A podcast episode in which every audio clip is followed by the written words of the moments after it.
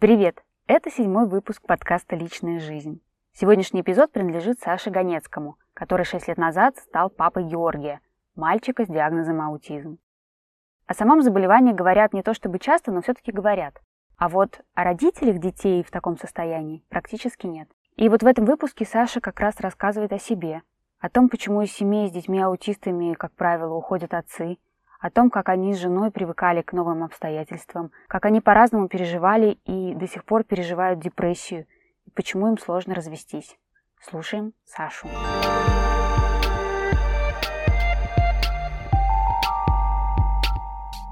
Я родился в 83 году в обычной советской семье в Москве. Детство мое прошло в печально известные 90-е годы, когда у нас страна поменялась. Соответственно, родители абсолютно простые люди, занимались в основном тем, что работали, а я рос во дворе с моими друзьями, сверстниками и так далее, и так далее. Вот все прелести 90-х были такие же, как и в других российских городах. Стрельба и какие-то социальные всякие элементы. Все присутствовало, ну вот, но меня как-то все это миновало, поэтому я вот дожил до наших дней. В отличие, кстати говоря, от некоторых моих одноклассников в детстве всегда мечтал о том, чтобы заниматься каким-то спортом. Но опять же, в силу того, что все это происходило в 90-е, некому было особо меня возить на всякие секции и прочее. Поэтому со спортивной карьерой особо не сложилось. Плюс у меня там еще травма была в подростковом возрасте довольно серьезная. Поэтому в итоге я решил все равно жизнь со спортом связать и подался в спортивную журналистику. Я об этом начал думать, думать еще в старшей школе, потому что мы в какой-то момент я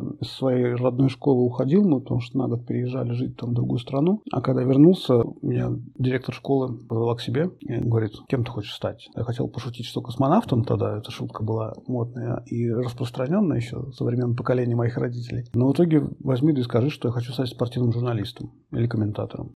В итоге я им стал, поступил в университет уже со второго курса. Вот, работал уже на канале 7 ТВ, наш первый спортивный канал. Вскоре после этого, буквально через год или полтора, я познакомился со своей будущей женой. Нас познакомила общая подруга, вот, и тогда мы с ней еще жили в разных странах, поэтому приходилось встречаться на расстоянии несколько месяцев. Но это расстояние раз в месяц вот я преодолевал посредством поезда Москва-Минск.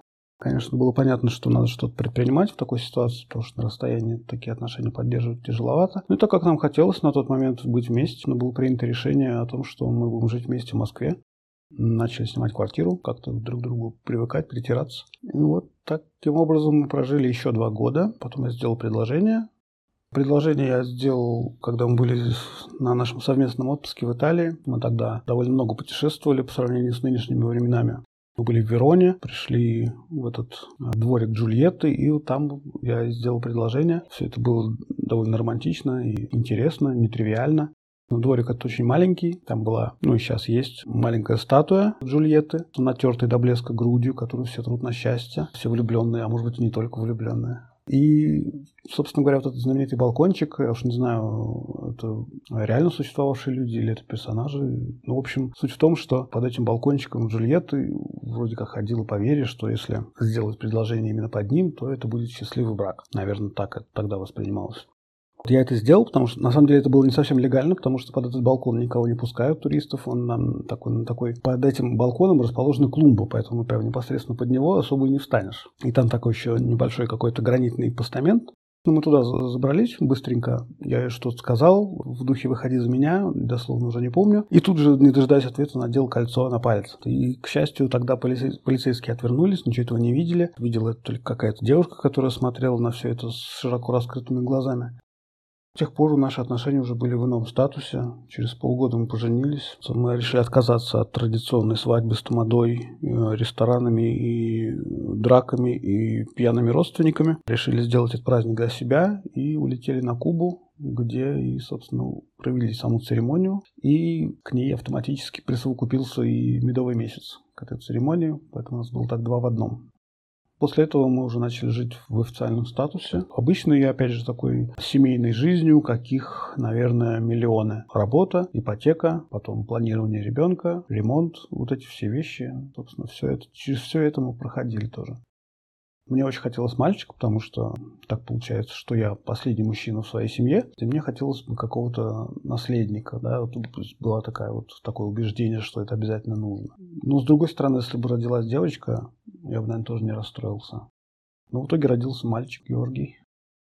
О том, что у нас будет ребенок, мы узнали достаточно буднично. Просто очередной тест на беременность дал результат наконец-то. И вот и все. Мы порадовались тихонечко. И начали уже, соответственно, перестраивать свою жизнь под эти новые заботы, хлопоты.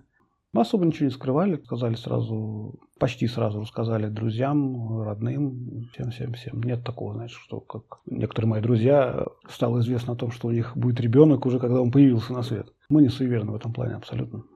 Беременность была идеальна практически, никаких особых там жалоб, сохранений, как это называется, ложиться на сохранение. А, ничего такого не было, все прошло идеально. Роды были, наоборот, очень, очень сложными. Роды длились почти сутки. И самостоятельно Наташа так и не родила. Пришлось делать кесарево. И вплоть до того, что там была гипоксия, по-моему, это называется, когда уже не хватает внутри кислорода. И уже встал вопрос о том, что можно потерять либо ребенка, либо его маму, либо всех сразу. И там уже в экстренном порядке уже сделали эту операцию. В общем, все было нормально.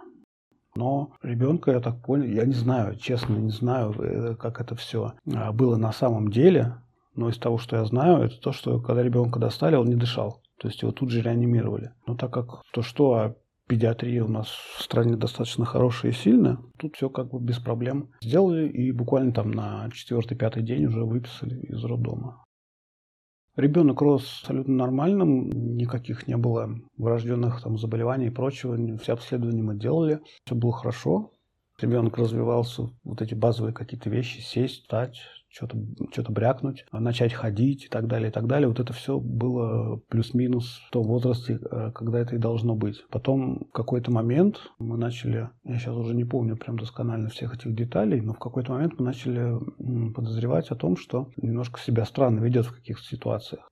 Например, вместо лепета детского у него была такая вокализация, похожая на гроулинг, когда ты поешь рычащим голосом, гроулинг. Вот он точно так же вот рычал вместо каких-то детских звуков привычных, допустим, там полуторагодовалому ребенку. Хотя даже в полтора года уже некоторые дети, наверное, начинают что-то говорить.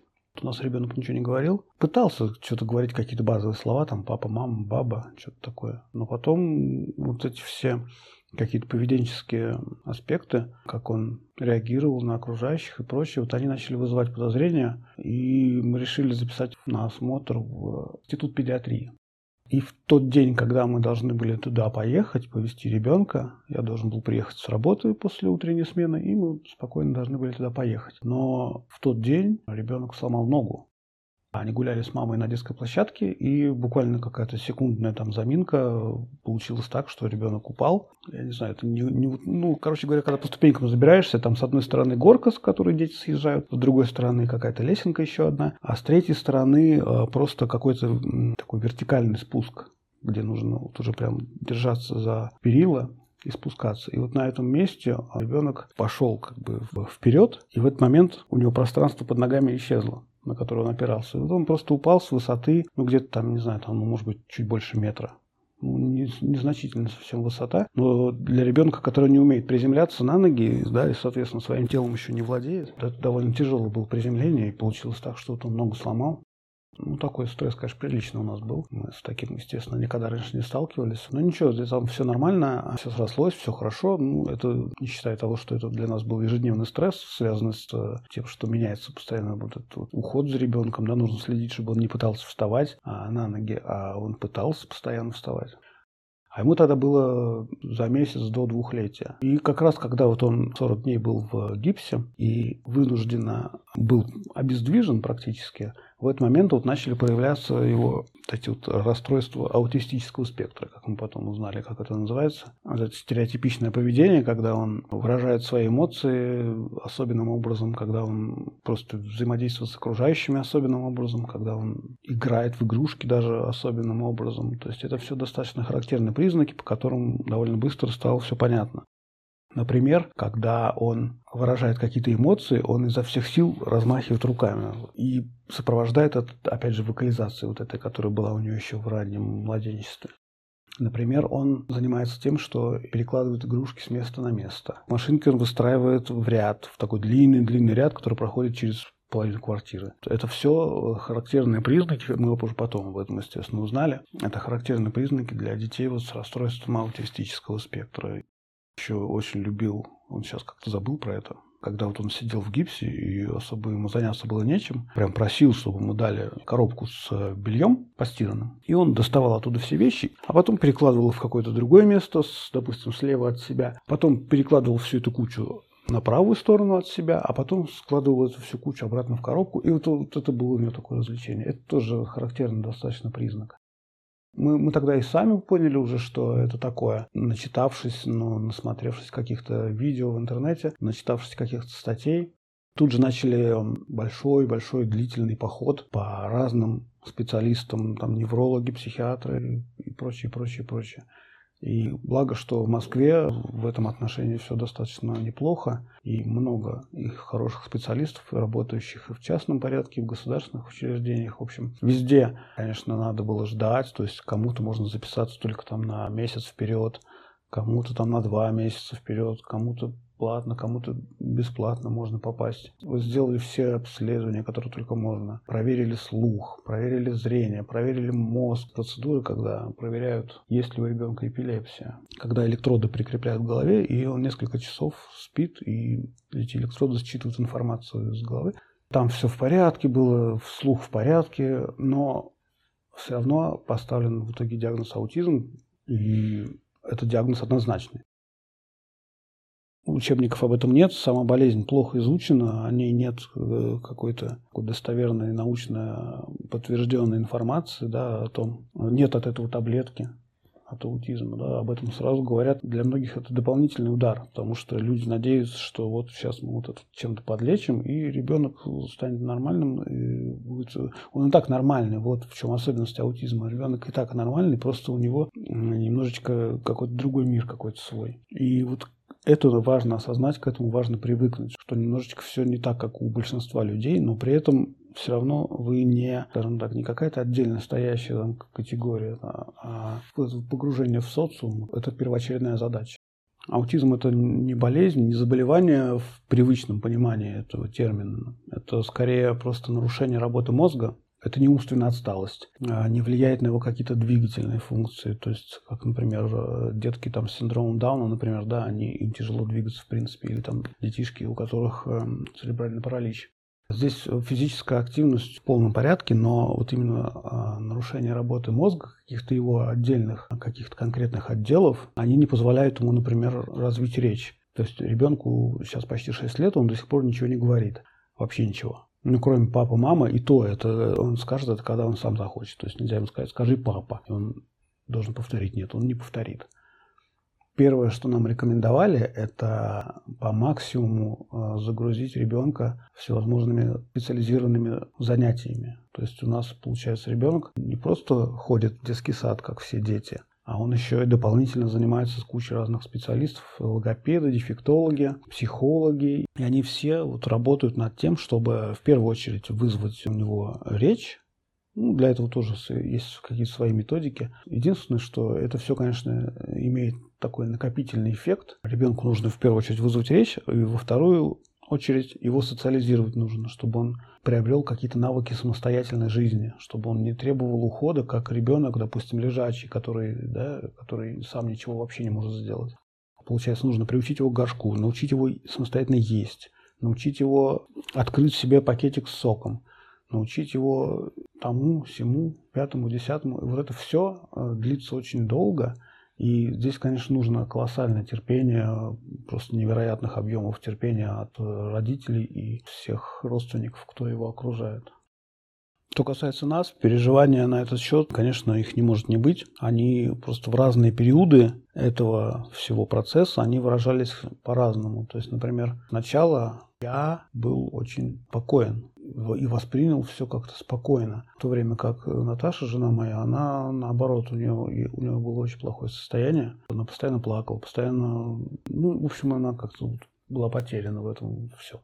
Я наоборот, я как-то сумел мобилизоваться в этот момент, и как раз-таки получилось так, что у нас э, работа выстроилась так, что она работала днем, А я работал по ночам, и потом днем, приходя с работы, возил ребенка по всем вот этим занятиям, по всем вот этим специалистам, по врачам, по поликлиникам и так далее, и так далее. Потому что все это требует времени, все это находится в разных частях города, все это требует не одного месяца. Даже вот получение инвалидности, да, например, чтобы там получить какой-то доступ к каким-то учреждениям, чтобы получить какие-то пособия, там, да, вот это все, чтобы это пройти и чтобы это получить, нужно пройти несколько комиссий, получить несколько каких-то заключений. На все это, естественно, тоже очередь. Кто-то там на госуслугах зарегистрировался там на месяц вперед, потом прошел это, чтобы это получить справку, которую ты потом передаешь в другое учреждение, и только потом через вот эти семь кругов ада ты получаешь инвалидность, и ребенок гордо живет вот с этим званием. Ребенок-инвалид это называется. Есть инвалид первой группы, второй группы для взрослых людей, а есть еще категория ребенок-инвалид. И вот вот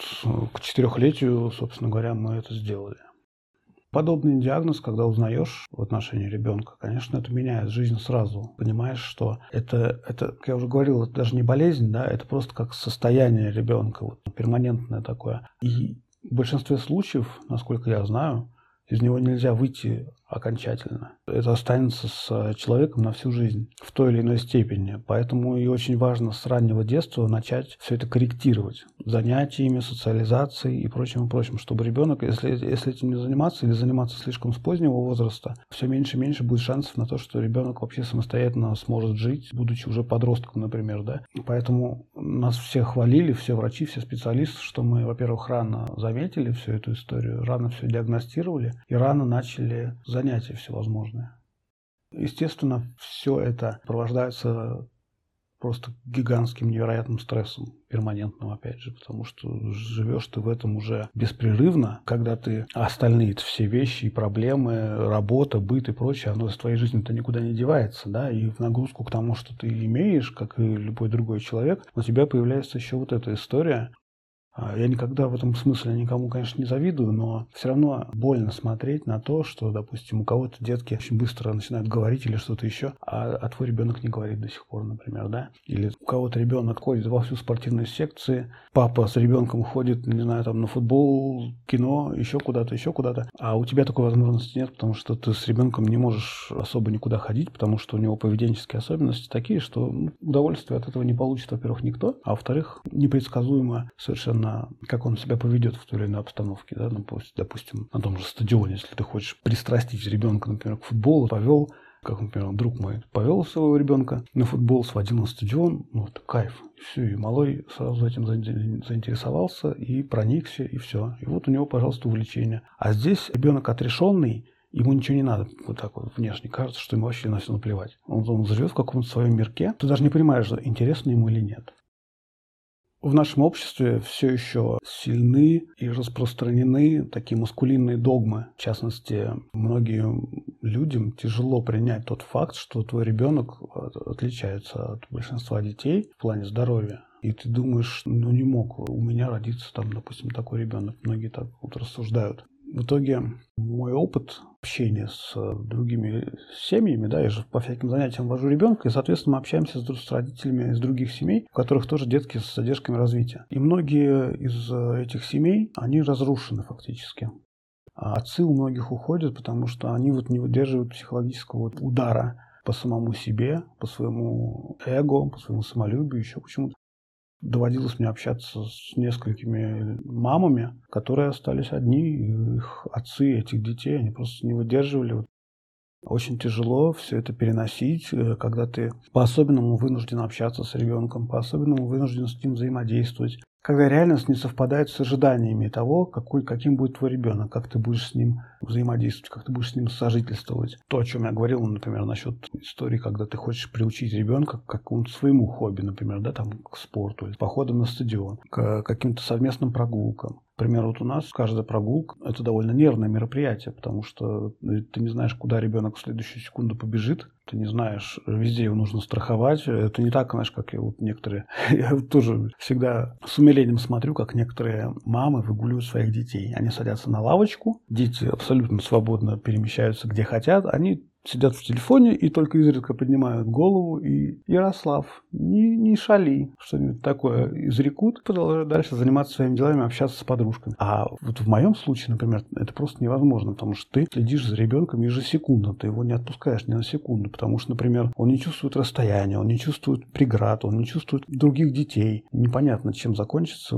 какое-то его действие, все это абсолютно непредсказуемо. Например, он, если он захочет на качели, он может побежать к этим качелям, даже несмотря на то, что там кто-то катается. И этими качелями можно очень больно получить. И вот эти все нюансы, все вот эти мелочи, они, конечно, очень сказываются на психологическом состоянии. Это очень все тяжело воспринимать в таком постоянном режиме. Вся эта ситуация, она нас вокруг ребенка сплотила, но, как мне кажется, немного отдалила друг от друга при этом. Такой парадокс. То есть мы все делаем ради Жорика. Мы, грубо говоря, оба готовы там в лепешку разбиться ради этого всего. Ну, то есть я пять лет работал по ночам, чтобы днем заниматься ребенком. И, соответственно, она тоже очень много чего делает для него, чего родителям детей с нормальным развитием даже в голову не придет. Ну, всякие вот эти в основном бытовые моменты, которые очень сильно осложняют вообще всю жизнь. Это все очень тяжело психологически, и в итоге жизнь перестраивается таким образом, что ты все внимание переключается на ребенка, ты уделяешь в основном а, ему, даешь ему всю свою любовь, всю свою заботу, все свои какие-то чувства, все свои эмоции, и друг на друга уже просто ничего не остается. И это проблема. Разговор о том, что все теперь по-другому, заходил неоднократно. Конечно, один из вариантов решения всех этих проблем – это разъехаться и жить в разных местах. Но тогда, соответственно, нужно будет тоже как-то учиться выходить из всех этих ситуаций, учиться перестраивать и свой график жизненный, и подстраиваться под ребенка, и так далее, и так далее. То есть тут тоже будут свои нюансы. Пока просто это решение еще не принято все равно есть какие-то моменты. Например, мы друг другу ребенка иногда передаем там несколько раз в день. То есть я приехал с работы, в этот момент ребенок дома с мамой, потом мама продолжает э, дома работать компьютером, я забираю ребенка, увожу его на какие-то занятия, потом мне нужно в свою очередь ехать на работу, например, там вечернюю смену, я ребенка передаю маме. Делать это, находясь, например, живя на разных квартирах, намного сложнее, чем живя при этом в одной квартире. Вот этот момент логистически, он очень важен. В таких обстоятельствах очень сложно разговаривать друг с другом друг о друге. Это проблема. Сейчас очень распространенная история о том, что партнеры должны быть в том смысле осознанными и говорящими друг с другом. Но на практике это осуществить бывает намного тяжелее, чем в теории. И получается, что кому-то бывает проще посоветовать, как нужно поступить в той или иной ситуации, чем найти выход из ситуации их самих. И наш случай как раз такой, потому что обсуждать все гораздо сложнее и принимать какие-то решения сложнее, чем это кажется в теории страх какой-то неизвестности и боязнь каких-то перемен. И какие-то финансовые моменты, конечно, тоже беспокоит, потому что когда все еще живете вместе, у вас, по крайней мере, хотя бы какой-то общий бюджет, какие-то а, расходы на того же ребенка, они все как-то равномерно распределяются, да. Появляется моментально множество нюансов, требующих тоже каких-то решений, каких-то выводов, каких-то перемен. И вот это все в купе, оно дает такую картину, что ты думаешь, ну, вроде бы сейчас пока не, не то время. Вот у нас сейчас вот такая ситуация. И пока вот так удобнее. Не знаю, как будут развиваться события в будущем, сложно сказать.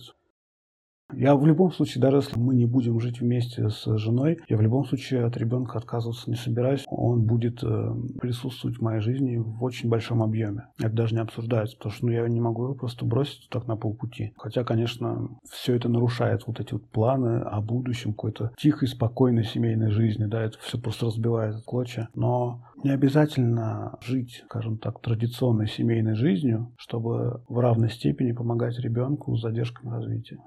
А сейчас мы просто занимаемся тем, что закладываем в ребенка вот весь этот багаж знаний, объем каких-то бытовых навыков и прочего. Мы очень, э, например, конечно, нечем особо гордиться, но мы очень рады, что мы быстро сумели какой-то объем навыков ему дать. Например, мы приучили его к горшку, мы приучили его самостоятельно есть, одеваться, раздеваться пока у него получается с трудом, но тоже э, вот в купе с воспитателями из детского сада, вот мы как-то все вместе вот тихонечко-тихонечко, шажок за шажком мы все это делаем те годы, когда мы только узнали обо всем, я чувствовал себя достаточно уверенным и более мобилизованным, что ли, был, да, а супруга, наоборот, больше переживала. Сейчас мы немножко поменялись ролями. Она как-то вышла из того состояния, видимо, она вот эту всю ситуацию приняла, приняла ребенка таким, какой он есть. А я, наоборот, я, видимо, вот на раннем этапе все это через себя пропустив, я как-то выгорел, и остальные тоже факторы там наложились, какие-то бытовые, там, карьерные и прочее, прочее. И я просто в какой-то момент понимал, что я прихожу домой, сажусь на диван, и я ничего не делаю. Но я не потому, что я ленивый там или еще какой-то, а просто то, что у меня нет сил, ни физических, ни моральных, никаких. Это ужасное состояние, потому что ты просто не знаешь, э, что с этим делать. Тебя ничего не радует в жизни. У тебя пропадает интерес ко всему, что раньше интересовало, какие-то хобби и прочие дела, все это уже никак вообще не привлекает. Ты не хочешь ничем заниматься, ты не хочешь никуда ходить, не хочешь ни с кем встречаться, ты не хочешь ничего, не хочешь никого. Вообще просто вот закрыться в каком-то вот невидимом куполе и сидеть оттуда не вылезать, все, что хочется. Еда у тебя это просто топливо. Чтение для тебя это просто получение каких-то необходимых знаний. То есть ты ничего не делаешь ради удовольствия, вообще ничего. Все, что я здесь могу посоветовать, это в случае обнаружения собственного какого-то выгорания, собственных каких-то депрессивных синдромов, немедленно принимать какие-то меры по заботе о собственном здоровье, потому что ребенку с задержками развития гораздо легче развиваться в окружении взрослых, которые все время более-менее в хорошем настроении, которые, которые не в депрессии, скажем так. Потому что я в какой-то момент себя на этом поймал, что я просто, я просто никакой. Я еще из этого состояния не выбрался, и мне до сих пор очень плохо. По крайней мере, смог взять как-то себя за шкирку и направить к специалистам.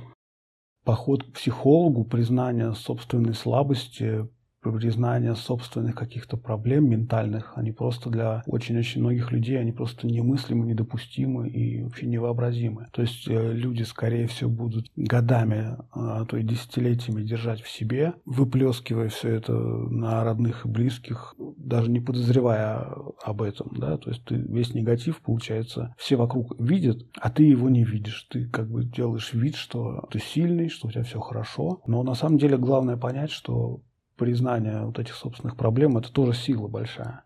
И это большой шаг вперед. Поэтому тут очень важно уметь не бояться рассказывать об этом. Потому что я тоже в какой-то момент понял, что о том, что у меня ребенок с особенностями развития, не знает практически никто, кроме моих родителей и еще буквально нескольких людей. То есть не знали и мои друзья многие. Наверное, больше двух лет я об этом никому не мог говорить. Во мне тоже вот эти установки сидели, вот эти вот держать все в себе, думая, что таким образом я проявляю силу какую-то свою, внутренний стержень какой-то и так далее, и так далее. Вот эта вся чепуха, которую сейчас я вообще не воспринимаю уже всерьез. Наоборот, мне кажется сейчас, что признаться самому себе, что твое состояние вообще никуда не годится, это, наоборот, гораздо важнее того, чтобы все это замалчивать. Ну, а специалисты все выбирают одинаково, методом тыка. Соответственно, знакомые знакомых, друзья друзей. Где-то кому-то что-то там рассказал, попросил кого-то знакомого подобрать, подсказать. И так вот.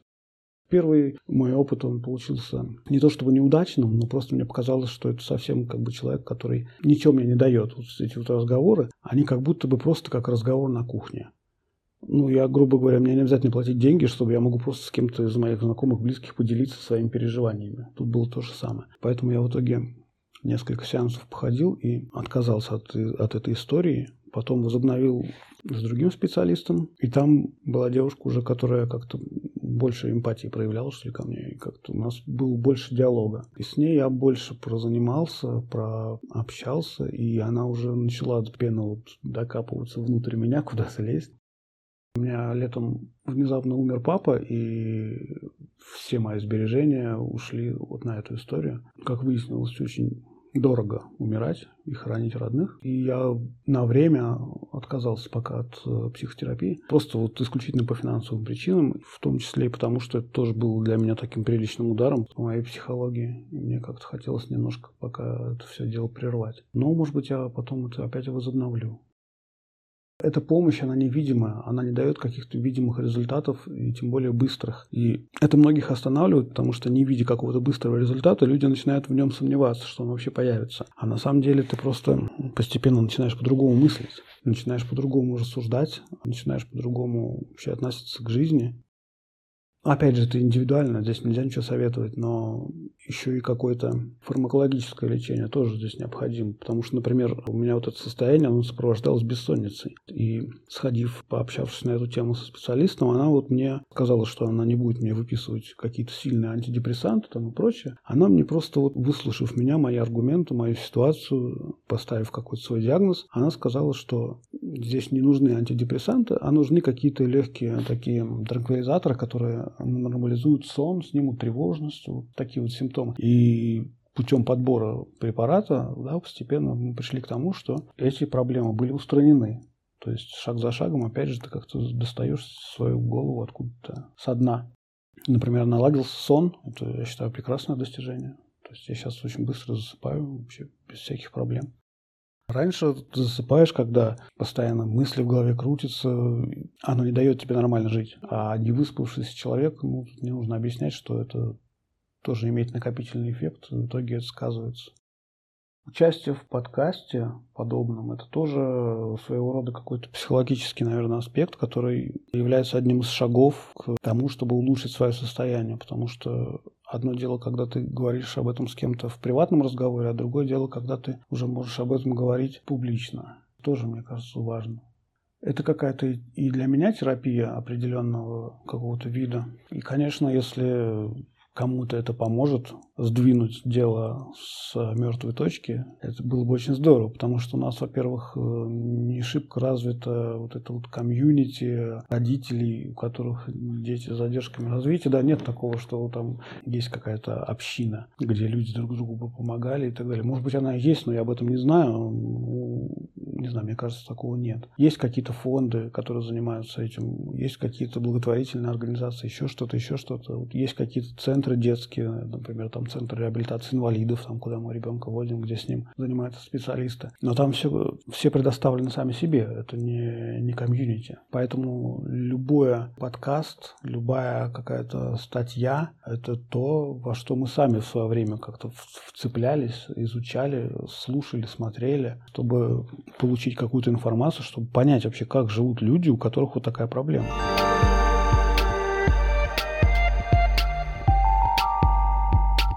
Это был седьмой эпизод из личной жизни. Спасибо большое Саше Ганецкому за искренний рассказ. Если вы хотите связаться с Сашей, его легко найти в соцсетях по имени и фамилии Александр Ганецкий. Если вам был полезен этот эпизод, напишите нам в комментарий или оцените его на той площадке, где любите слушать подкасты. Если вы знаете того, кому он точно пригодится, обязательно порекомендуйте. А если у вас есть своя история из личной жизни и вы хотите ее рассказать, напишите нам на почту. Адрес вы найдете в описании выпуска. Историю всегда можно рассказать анонимно. Меня зовут Юлия Чеснокова, я автор и продюсер этого подкаста. Спасибо вам большое, что дослушали, и до встречи через неделю.